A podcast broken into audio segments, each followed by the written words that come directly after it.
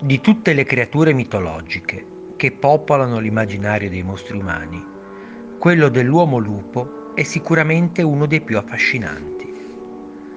Portato alla ribalta mediatica per le apparizioni sul piccolo e grande schermo, questa creatura ci richiama le più ancestrali paure, quelle della bestia che vive dentro ognuno di noi.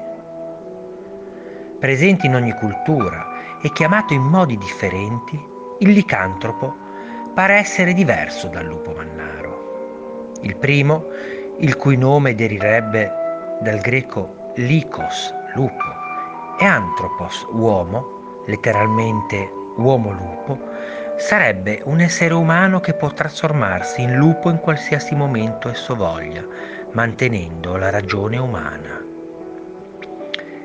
Il lupo mannaro, invece, il cui nome deriva dal latino volgare lupus hominarius, lupo mangiatore di uomini, è un uomo che contro la sua volontà si trasformerebbe in lupo durante il plenilunio, perdendo completamente l'uso della ragione. Una delle leggende più note sull'origine di queste creature la ritroviamo nel mito greco di Licaone, condannato da Zeus per la sua impietà a diventare lupo e a cibarsi di carne umana.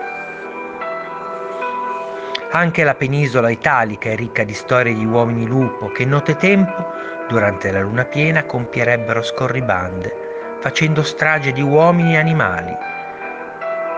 Una di queste storie la ritroviamo in quel di Pontremoli e precisamente nel borgo di Piagnaro, una fortezza che domina dall'alto tutta la valle.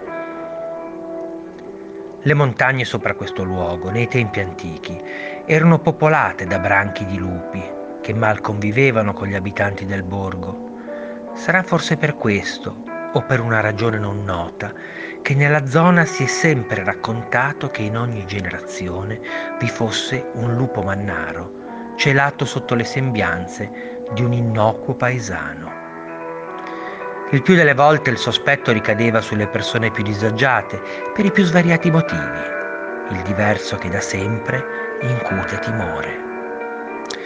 Tuttavia, verso la metà del 1800, in paese fece la sua comparsa uno strano individuo.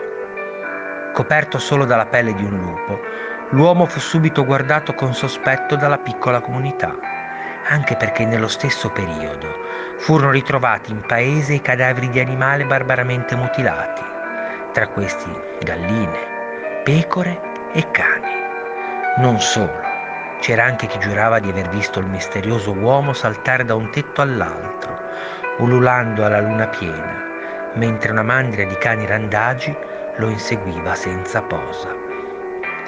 Dopo qualche tempo, l'essere sparì, così come era comparso, ma non prima di aver portato con sé una giovane fanciulla.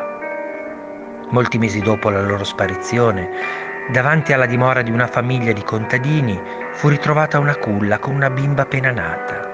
L'infante crebbe e dopo essersi sposata mise al mondo due gemelli, un maschio e una femmina.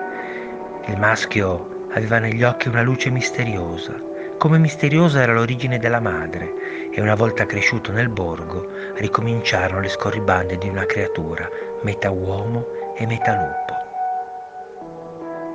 La moderna medicina cura quella che è stata definita l'incantropia clinica, una patologia che induce il soggetto a pensare di essere un animale, in questo caso un lupo, adducendone anche i comportamenti.